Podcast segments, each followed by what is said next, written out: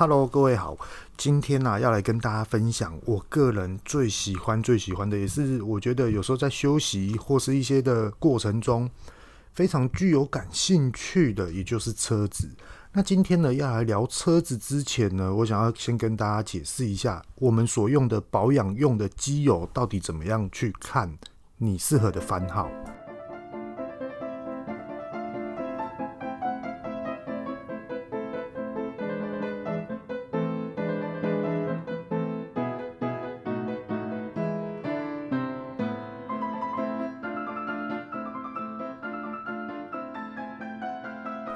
Hello，各位大家好，这里是二零二零后这一家，我是玉道贤。今天呢，想要跟大家来分享我的兴趣，也就是车子。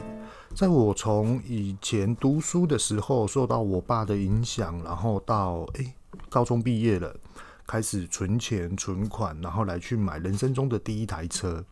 我印象中，我第一台车是在十九岁的时候购入的，然后到现在，那总共换了几台车呢？这后续会来跟大家来去做一个仔细的介绍。那讲到车子呢，诶，有没有过一些疯狂的举动啊，或是一些就是很幼稚的行为啊？哎，在这边呢、也可以大方跟大家分享。其实那时候十九岁到二十六岁的时候，自己个人呢很喜欢车子，然后那时候车子也很流行，有一种氮气的气体 nose，然后就是直接把空气体呢打在引擎里面，你只要开关阀打开，电磁阀打开，按钮按下去，它就直接往前冲。这种东西是真的有的，可是这种东西比较装，很伤引擎，我就开坏了一颗引擎了。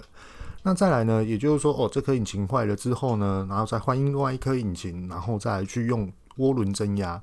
那时候的疯狂举动就是这些，很幼稚。好，那今天呢，就来跟大家来去分享一下，就是说我自己以前，呃，从当兵的时候，然后有做过业务，然后在这边跟大家分享。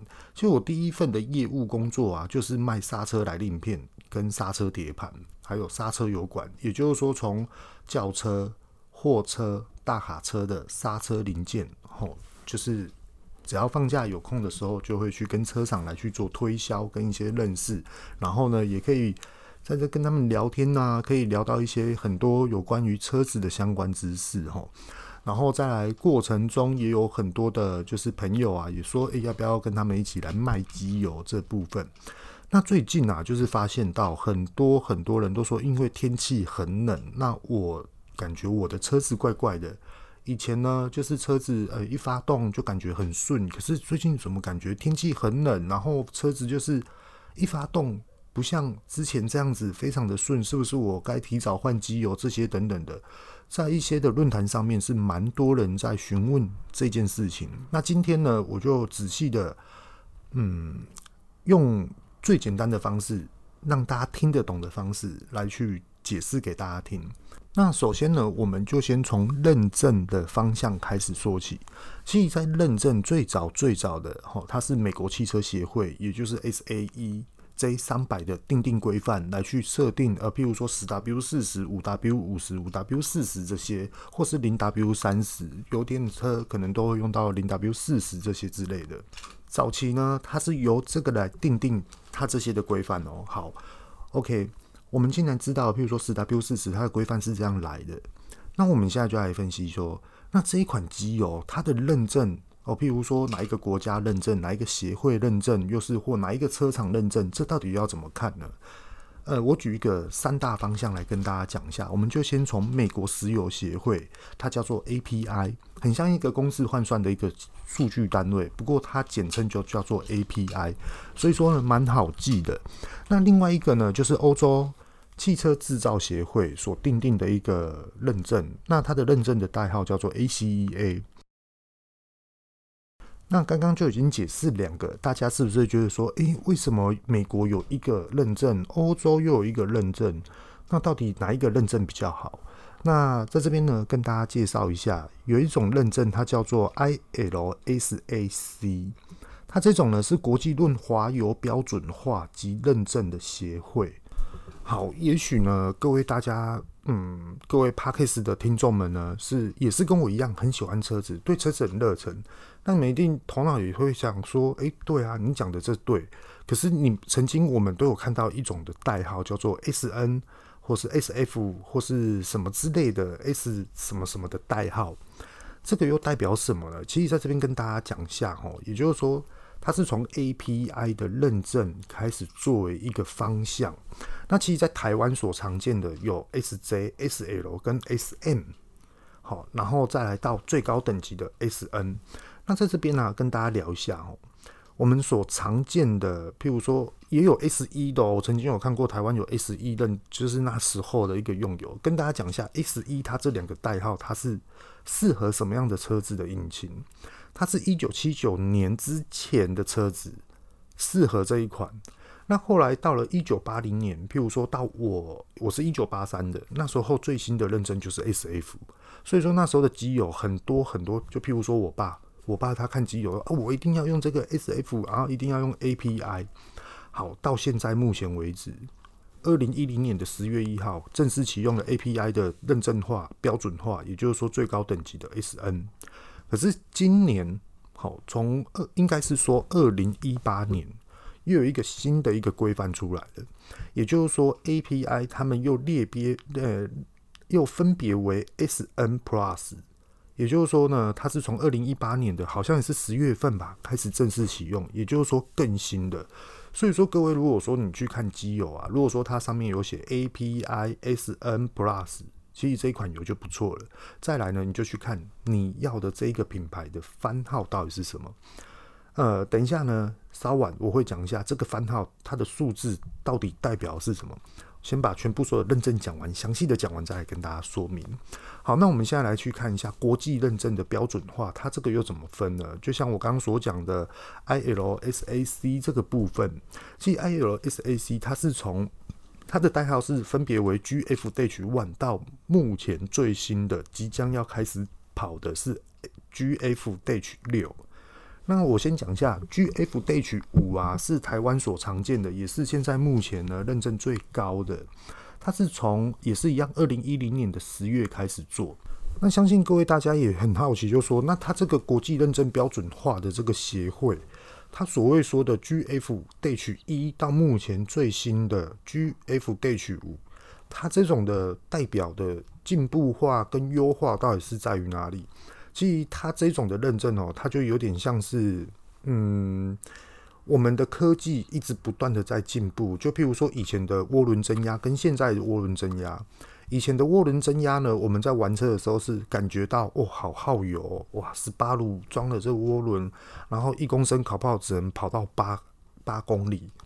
那现在的科技已经不一样喽，现在车子就感觉好像诶、有加涡轮，可是呢它更省油，它更环保，燃烧的效率更好。那为什么？因为我们在燃烧的气体呀、排放气体的时候，其实它都是有油气的，那油气在二次。回去气缸里面来去做一个燃烧爆炸，带动车子行驶的这种的动力。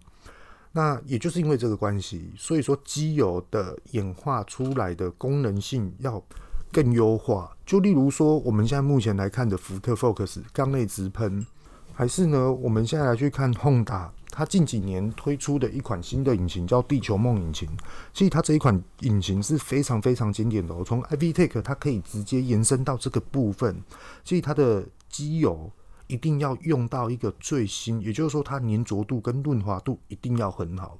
如果说没有很好的话，没有这些认证来去做这些的机油认证代表的话，其实我们的科技、我们的引擎在多么的进步。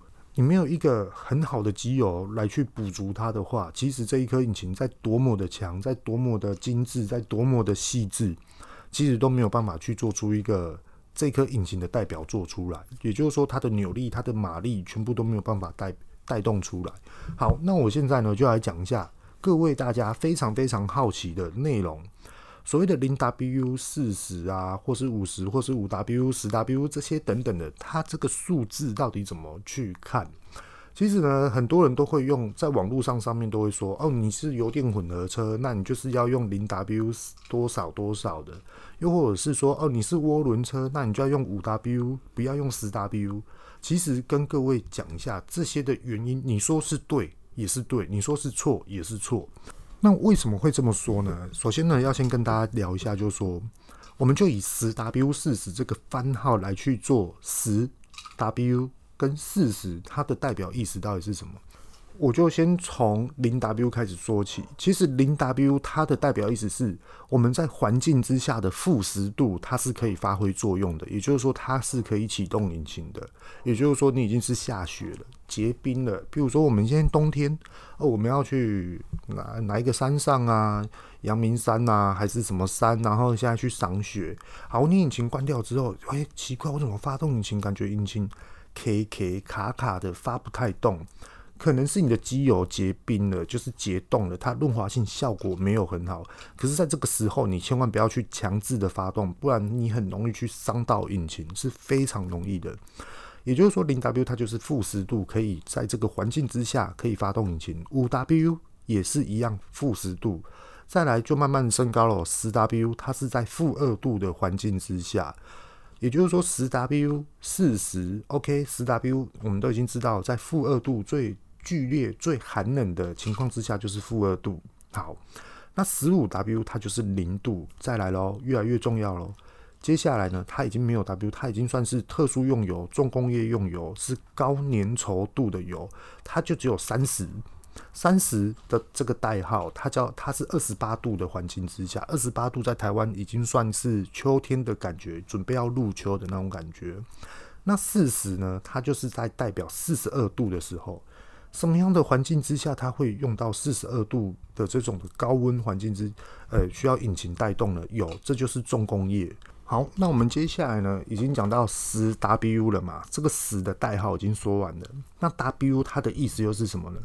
其实 W 它的意思就是说，呃，很多的认证单位他们是用一百度的高温来去计算，诶、这款油它的粘着度到底好不好？那其实它后面，比如说十 W 四十，也就是说它的粘着度，所谓的粘着度就是它的润滑性，它就是代表了四十，它就是有个代号。比如说十 W 五十，那这个五十就是它粘着度更好。那如果说今天是呃，比如说没有这一款机油哈，我现在举例了，十 W 三十、十 W 五、十 W 零，没有这种油。因为零就代表润滑度完全就是不好，粘着度完全就是会伤害到引擎。所以说呢，目前我们车用油柴柴呃还是柴油引擎，它最低就是四十。就比如说我们来去看哦，今天你是嗯油电混合车好了，那你适合什么样的油？其实在这边跟大家分享，你适合的是五 W，看你喜欢用三十还是四十。又或者是说我喜欢用到五十，其实这都是可以的。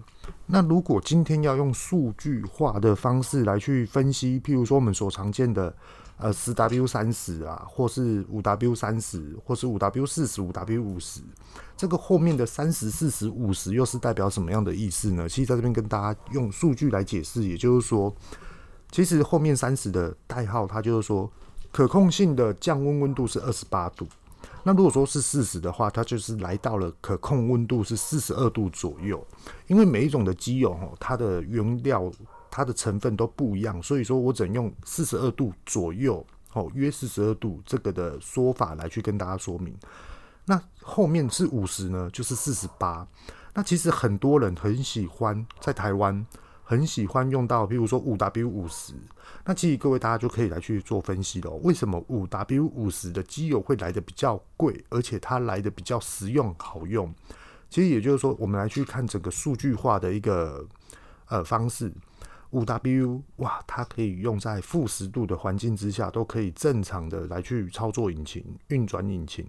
那它又可以直接的降温的取取决于范围会在四十八度左右，也就是说。原本我们现在引擎的润滑油，它应该是摩擦的温度会是在一百度，可是它这款机油呢，它可以直接降温变成到可控温度四十八度，所以说它这款的散热效果好不好？其实是非常好的，而且呢，我很推荐各位大家，如果你是新买呃五年内的车子，是建议你用五 W 五十的机油。会来得更好，可是它相对的，它的支出成本会比较的昂贵。那在这边呢、啊，大家应该也都会说，诶，不对啊，那其实我们在网络上面呢、也有看到一些的分享啊，人家都说，呃，我是老车，所以说我好像比较适合用十 W 四十或是十 W 五十，那我到底要怎么去分辨？那有些人又会说，诶、这个比较水，诶、这个比较浓稠，那到底是怎么样来去做分别的？为什么又会有这种的说辞出来呢？把这个迷思呢，直接分享给大家。其实零 W 的机油，零 W 开头的这种番号机油，它原本就比较水性。那如果我今天是使用二十 W 的话，它的粘稠度就来得更高了。那其实二十 W 呢，它都是属于重工业用油，比如说挖土机啊、升降机啊这些等等之类的。甚至于有些的升降机、挖土机是来的番号更大的，譬如说三十这些的特殊用油。所以说，所以说很多人都会认为，就是说，诶、我的是老车，那我到底？需要用到什么样的机油？其实，在汽车引擎的零件、小零件里面是非常非常多的，这个说说不完。那我们在行驶这台车，例如说，我们已经开了三十万、四十万、五十万公里，其实跟各位大家讲哦，在三十万公里，在美国这种车子来讲是常见的。那很多呢，台湾的小黄都已经超过五十万公里了。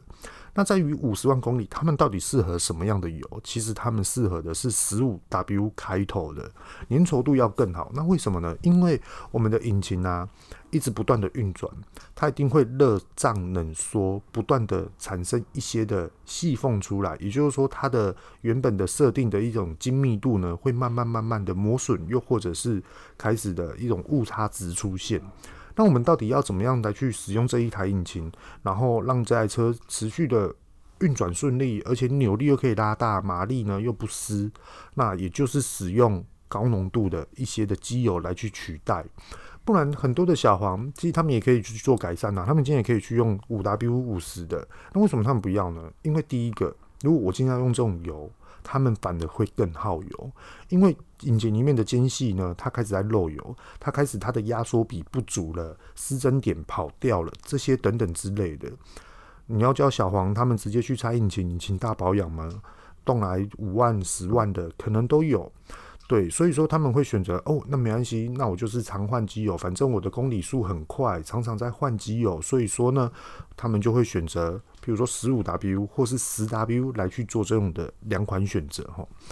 他所谓的迷思就是这样，然后也不论品牌，也不论什么哦，譬如说我是汽油，我是什么品牌的车子，我是不是就是要使用什么样的？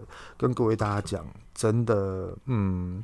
还是要去了解一些引擎的基本的内部的构造之后呢，你可能就会打破这个迷思了。好，那我们现在来聊一下，就是说我们到底要什么时候开始来换机油？我们到底是要开五千公里才换一次机油呢，还是一万？甚至于某些的品牌都已经标榜到说啊，你就是一万换，嗯，或者是说两万，两万公里你再换一次机油。其实跟各位大家聊一下哦。刚有所谓讲到的 ILSAC，它这种国际认证的，他们现在有目前新出了一款叫做 gfdh 六的一个代号。其实它也就是说 SN 加节能的要求跟它的常态性的一个要求。也就是说呢，他们一直在去不断的去测试，跟希望有这种的油品出来。也就是说，每一台车子不要五千公里，或是三千公里，或是八千公里再来换油。他们认为说这个对。整个地球的环保的意识会比较来的不健康，所以说他们希望就是说很多的车子呢，它使用的机油可以拉长，甚至于翻倍的拉长。所以说现在还在努力中，可是已经即将要引进台湾了哦，这认证已经出来了。所以有些的品牌，呃，譬如说欧洲进口车，或是美规的车子，又或是一些的进口车，他们开始就标榜说你一万公里再换机油。那现在呢，也有很多的日本车也开始这样喽。也就是说，他们先从变速箱油开始来去这样子去解释给消费者听。也就是说，以前我们大家都知道说一万公里要换一次变速箱油，可是现在有很多的车子，从 BMW、从 Volkswagen 或是奥迪开始，他们就会说。哦，这款车不用换变速箱油，除非你今天是在巨热、非常炎热的一个环境之下，或是非常寒冷的环境之下，你才需要换。又或者是说你发生了事故，需要换变速箱油，不然这台车你怎么开，它就是不用换变速箱油，因为它就是长效型的一个润滑的一种机油。那其实讲到这部分呢、啊，我们先聊到车子一下哦。通常这种车子他们会将加装的一种 intercooler，也就是说它的冷却器。呃，我们知道引擎它有一个冷却器，它就是在保险杆，也就是你的车牌的里面很大一片。那有时候呢，开老车它就是会漏水，那这种东西要特别注意，千万不能漏水哦，因为它只要一漏水，引擎呢就无法正常的散热，然后引擎温度升高了，它就是直接烧掉了哈，甚至于引起火灾的都有。所以说这个部分各位大家一定要去特别的小心。好，那我现在把话题拉回来，变速箱油。那现在有很多的呃，我们都知道水温哦，就是要 intercooler，现在连变速箱油都有它的散热片。也就是说，它的散热系统，也就 intercooler 这个部分，那也就是说，为了加装这个商品，可以让这个的油长效性的机油，它的润滑的效果是更好的。所以说，他们现在开始标榜，就是说，你买了这台车以后，就是不用换变速箱油，像 Toyota。近几年的车子，从十点五代的 Altis 到现在目前为止，我自己是有换过啊。我之前有一台十点五代的 Altis，我自己有换过两次，因为我那时候我是觉得自己不相信，然后呢，我就白目的，然后说不要，我要换变速箱油。结果后来我第一次看到的时候，我才知道说，原来 Altis 十点五代之后到现在的，譬如说呃 Sienna 这些等等的，要换变速箱油这么麻烦，要用吸的，而且它的油。它的油表油规，就是我们要看它的油有没有变色，跟它的油有没有到位，是在左前轮要拆掉之后，它的板件拆掉才会看得到这个变速箱一点点的本体啊，变速箱变得非常小，这也是科技的进步。那我们把话题再拉回来，也就是说，诶，那台湾到底我到底要五千公里还是一万公里？就听原厂的。其实跟各位大家聊一下，就是说有关于台湾的湿度跟温度，呃，我就举个例子好了，用甜点的意思来去举例说明。各位大家应该都有出过国，我们都会去韩国，我们都会去日本。好，那我们今天去日本吃甜点，是不是很舒服？哇，甜点哦，日本的甜点甜的哦，好温暖哦，感好疗愈哦，哇，好怎么样？可是各位大家知道吗？为什么台湾你吃到一样的甜度，你会在台湾就感觉哦，好烦哦，好燥热哦，怎么身体就是吃不出在日本当地吃的那种的情境感觉，还有一些情感出来？为什么会有差别呢？就是因为它的温度跟它的湿度。日本的温度呢，动不动就是十度以下，很冷。你吃一点点的甜食不为过，因为那种甜食它会带动你身体的热量，然后来去补足你的体温，所以说你那时候感觉心灵上面就感觉很舒服。可是你在台湾湿度高、温度高，你已经在三十几度的环境之下了，然后你又吃甜食，结果后来你走出来之后，哇，为什么感觉脖子黏黏的，胳肢窝在流汗，然后手也黏黏的，就感觉好像吃太甜的很不舒服，又会胃食道逆流。所以最主要的问题就在这边。车子也是一样，机油也是一样。我们在这个环境之下，湿度很高。我们各位大家知道吗？就比如说凌晨的时候，或是即将要天亮的时候，都会起雾。那起雾了之后，是不是你的钣金就开始有一些的露水会出现？甚至于有时候出门的时候，玻璃还要再擦一擦。好，那在这个部分，请问一下，引擎跟油箱会不会有所影响？其实很匪夷所思吧，所以说很多人都会说，诶，我今天买了一台很珍贵的车子，很经典的车子，其实他们都不会停在外面，他们一定都是停在车库里面，又或者是说有些人呢，他就是买了普通的国产车，可是他坚持就是一定要把车子停在车库里面，所以这就是爱车的一个习惯，一个小细微哦。那再跟大家聊一下，就说哦，所以台湾的空气跟台湾的温度，还有台湾的道路行驶之间。我们不像欧洲国家，不像美国国家，在这些国家啊，我们今天只要去一个大卖场，动不动就是要三三十公里起跳，或是一百公里起跳。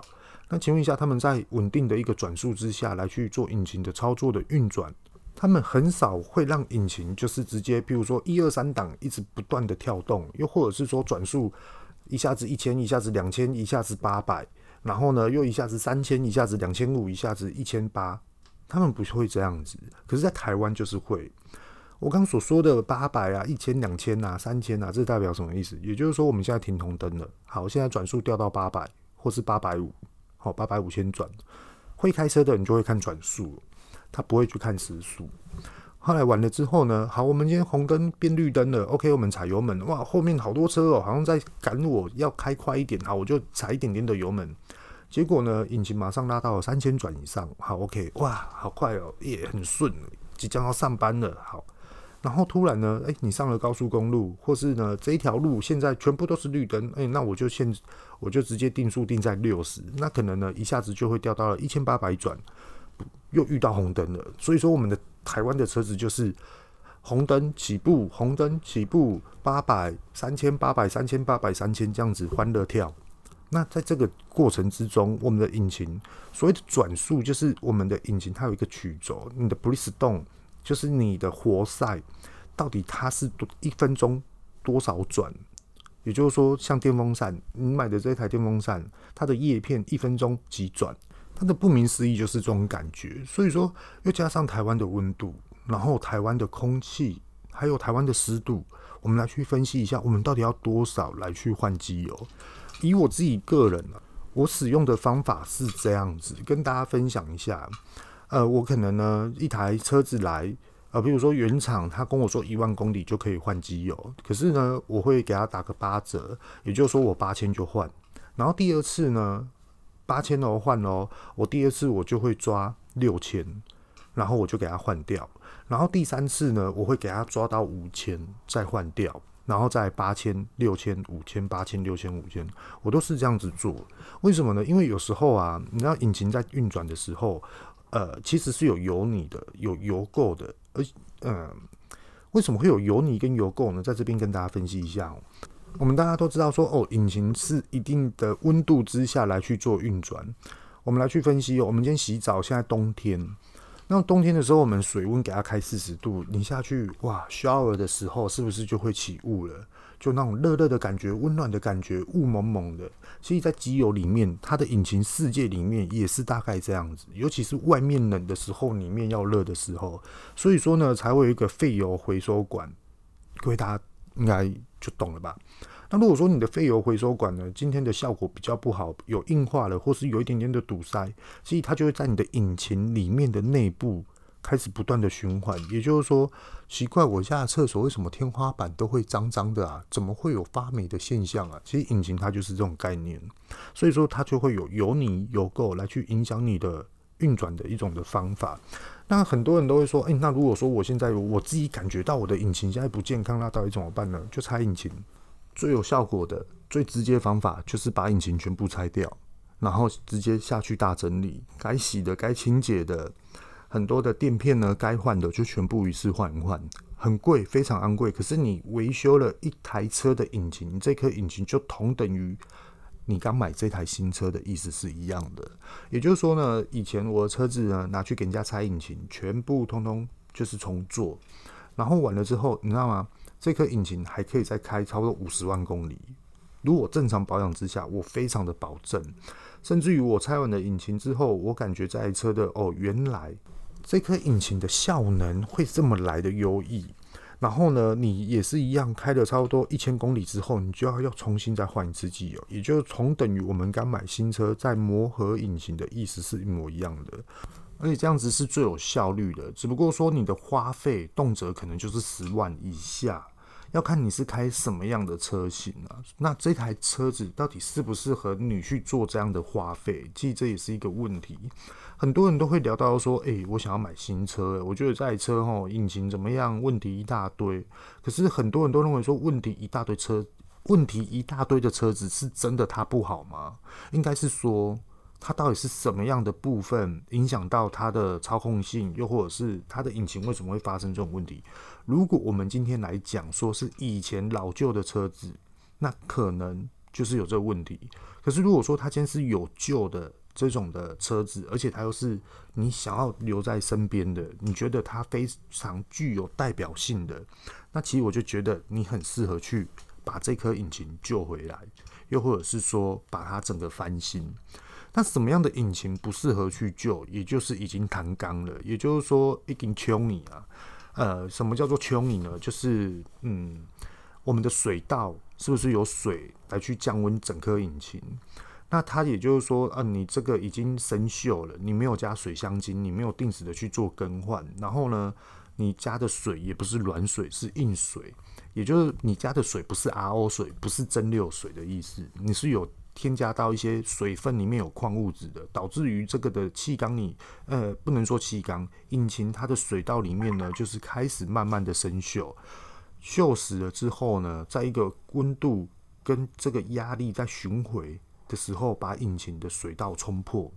气缸里面就跑水进去，通常这种就不建议大家去修了。通常呢都是直接买一个气缸回来，或是买什么样的，然后再去监理所来去做登记，就是说为什么要更换引擎，那引擎编号代码又是在哪里，来去重新做一个申请。那最后呢，机油的部分呢、啊，就是大概是这样，也就是说各位大家要知道说，哦，原来十 W 四十它每一个的单位的意思到底是什么，还有说你到底要怎么去选择你的机油。那现在呢，我就跟大家讲一款机油，CP 值非常非常高，而且我蛮推荐各位大家的，真的是很推荐。跟大家讲一下哦，我今天去好事多，然后我去做市场调查，然后我就看到逛逛逛逛逛逛逛，诶，怎么有这款机油？然后我就开始去研究。结果后来我又看到，诶、这款机油不错，诶，它有 API 认证，而且我仔细就去看，说，诶、API 真的假的？然后我那时候就觉得说，诶、好事多应该不会卖假货啊，所以我就开始去看它整个箱子跟整体。后来我就发觉，哦，它是威能直接代工生产的。跟各位大家讲哦，威能它是一个非常在国际上非常具有一个代表性的一个的代工厂。其实有很多的，嗯。这个我要保守一点啊，因为我觉得这个会可能会妨碍到人家的名誉。我这样子讲好了，F1 赛车很多很多，它自入的一些的机油品牌广告有很多吼，很多款，有些就是他们代工生产出来的，有些是他们调配出来的，就有点像是我们汽车轮胎，汽车轮胎品牌这么多，那它的纹路到底是谁设计的？它的配料到底又是谁设计的？其实，在全世界就只有可能就只有这几间。那哪一间的设计风格会是更好、最具有代表性？又或者是说它的配方呢，可以凸显出哦？比如说我们今天要下地宝赛车这款轮胎非常的实用、非常的好用，到底是什么呢？其实也就是这几间的代工商直接代工出来、生产出来给这些的品牌哦。那到底是什么样的品牌呢？这我真的就不能说了。那我现在就来讲一下，就是好事多它这一款机油，它是 Kirkland 的一个机油，也就是好事多的自有品牌，自己的品牌，然后请这个威登呢代工出来的。那现在目前台湾呐，它有两款机油，一个是零 W 四十，哎，不对不对不对，我讲太快了，是零 W 二十。那另外一款呢是五 W 三十。那它这一款呢？它现在目前台湾就只有进这两款，一个是红色的，然后一个是好像是黑蓝诶、白色的吧，还黑色的我忘了。好，那跟大家讲一下哦，它这一款机油它的特色到底是什么？像我刚刚所讲的零 W 二十，其实就很适合油电混合车，因为它来的比较水，所以说呢，油跟电突然在转换，引擎出来要带动的这种的阻尼会比较适合这一款车子。那如果说，呃，我们今天是十年以内的，或是十五年的这一款这些的车子啊，只要是汽油车或是柴油车这些，哎，不，它这一次出的进来的是只有针对汽油车哦，柴油车不适合哦。那它我们就可以使用五 W 三十，像我自己就买了一箱的五 W 三十进来了吼。那它一箱很便宜，非常非常便宜，它六罐也才四百多块，五百块有找。所以说我们换算出来，哎，一罐六罐呢。还不到五百块，是不是一罐不到一百块？而且那时候，其实我一直有在跟好事多这边吼来去做一些的市场观察，还有一些做一些接洽接谈。其实吼他们在对于商品要拿出来销售，在审核的这个过程中，还有试用的这个过程中是非常非常麻烦，而且非常非常严谨的。即说实话，那时候我看到好事多他卖这一款机油，威能代工生产，然后有 API SN 等级。然后我又仔细看，我自己都买一箱了哈。然后我自己回来打开之后，我看到这个，我就差不多去看一下。对，它这次只有针对汽油引擎车来引进这一款机油。我这边思考，哇，他这一款机油进来台湾，那其他真的懂车的人哦，那其他的车子，其他的机油，哇啊，不不不不不就不就准备就是，嗯，非常具有竞争性了。因为我其实威冷他们这间的，嗯，代工厂啊，它是很老很老的一个的公司了。然后我们刚有说嘛，有很多的 F1 的上面有很多的品牌的机油都是他们代工生产的。OK，其实也不瞒各位大家说，有很多的，比如说某一些的呃欧洲进口车、日本车，他们自己认证的机油，譬如说什么什么的机油，我是什么样的品牌的机油，其实很多都是他们代工生产出来的。所以说那时候我就不疑有他的，我就直接拿回来。那我们的用车状况是这样子，我们家族成员总共有四台车，两台摩托车。那我们这四台车每天都会动，甚至于摩托车也都会动，也就是说会发动行驶。那我们就在那边思考，就说哦，每一次谁又要去换机油，谁又要怎么样？那刚刚好，因为以前我在海巡署，哎，对修船有兴趣，然后后来也去考三等船副嘛。那考了三等船副。旁边班就是三等管轮，那那时候我对机件也很有兴趣，所以说我那时候就开始去摸这一类的。那其实跟车子它有大同小异，可是有很多的细节是不一样的。那我就开始来去有空的话，我就会针对车子的引擎来去做一些，请师傅教我啊，或是请师傅给我去做一些拆卸的动作，来去看到底哪一个是好的，哪一个是坏的，来去做这个实作。吸取了一些的经验啊，所以说其实基本上我们只要是自己家里面的车子，很多都是我自己去操作实施的。那最近啊，其实从前年开始吧，自己就爱上那种汽车包膜、汽车美容或是镀膜这些等等的，其实也是好奇，然后就用个地方，然后自己在那边研究，就感觉，哎、车子干干净净的开出去就很舒服。对啊，那。这个未来可以跟大家分享很多很多。那好事多它这一款可可人的机油啊，他请家代工的这一款，非常非常推荐，大家可以去试看看。那我可能呢，就是这个过年前吧，我会找个时间把机油换掉，然后再来去测试看看这一款机油。先跟大家讲一下测试的方法是怎么样的测试哦。测试的方法就是说，我们已经换完的这一款机油了，好，我会先开，我会去看它的感觉，诶，顺不顺，而且它的优异到底是在哪里，而且最重要的就是它的耐久度到底好不好。也就是说，我会从一千、两千、三千到五千公里。那我一定五千公里就换了，因为这我测的这一台车是老车，用老车去测是最准的，用新车比较没有感觉。那在这过程中呢，我再来跟跟大家测试完了，再来去跟大家做一些分享。诶，感觉这一台车的长效性的这种的效果好不好？甚至于呢，不明也可以用到六六千、七千都来去做测试。如果说他没有感觉到衰退的话，我都愿意去测试。好，那今天呢，我们就分享到这边。这边是二零二零后这一家，我是遇到贤。下一次要来去分享，在台湾呢非常非常热卖的神车，Toyota 神车皮尔塔它这一款车的优点跟缺点，还有到底适合什么样的人呢？适合去买这一台车，还有它的实务性啊。那先跟大家聊一下，就是说我开在皮尔塔它已经我开了差不多快一个月的时间了。然后都是带我女儿、带我儿子、带我老婆，看他们要去哪里的时候，我们才会这样子开出去。那通常最大的使用者是我老婆，所以呢，这次呢，我会先去问她来去做一些的功课，然后还有我自己的驾驶的感觉来去跟大家做分享。如果说你想要买这台车的话，你可以再忍耐一下，听我讲完，然后你再去思考看看到底适不适合你，是直接百分之百的去讲到它的优缺点。OK，好，今天就到这里，拜拜。